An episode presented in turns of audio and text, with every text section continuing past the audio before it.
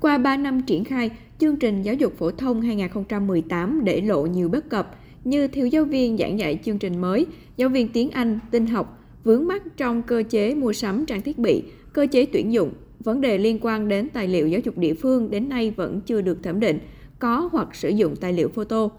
Là địa phương có rất đông học sinh nên khi triển khai chương trình, thành phố Hồ Chí Minh gặp nhiều khó khăn như việc tổ chức dạy hai buổi một ngày. Hiện bậc tiểu học của thành phố mới có 74% học 2 buổi một ngày, trong đó có những quận huyện chỉ đạt trên 20% học 2 buổi một ngày. Ngoài ra, các quy chế, quy định về số tiết giảng dạy còn bất cập, quy định giáo viên bộ môn khiến cho việc tuyển dụng gặp khó khăn, còn nếu tuyển dụng được cũng khó giữ chân được giáo viên.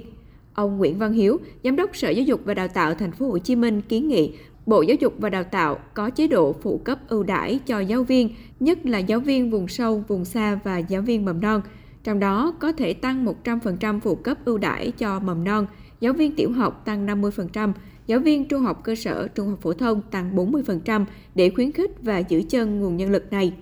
Phát biểu tại hội nghị, ông Nguyễn Kim Sơn, Bộ trưởng Bộ Giáo dục và Đào tạo cho biết, chương trình giáo dục phổ thông 2018 đưa vào thực hiện từ năm 2020. Qua đánh giá bước đầu, chương trình đã đạt đúng tiến độ, đúng kế hoạch, đồng bộ trên phạm vi cả nước và đạt được những mục tiêu rất căn bản. Những vấn đề vướng mắt, ngành giáo dục sẽ tiếp tục rà soát, từng bước khắc phục. Bộ trưởng Nguyễn Kim Sơn cho rằng, trong đổi mới căn bản, toàn diện giáo dục và đào tạo thì việc triển khai chương trình giáo dục phổ thông 2018 là một quyết tâm chính trị của toàn đảng, của Quốc hội, của chính phủ, của đất nước chứ không phải chuyện thích thì làm và phải làm đến cùng. Chúng ta tiếp tục phải có thêm được những cái thuyết phục đối với chính quyền, với địa phương, với các sở ngành ở địa phương mình, với phụ huynh tiếp tục chia sẻ, tạo sự đồng thuận. Đặc biệt là có cái người đồng hành của chúng ta là phụ huynh phải có một sự đồng thuận. Đây là một công tác tư tưởng lớn, phải xem đây là một việc lớn, có can hệ đến sự thành bại của chúng ta.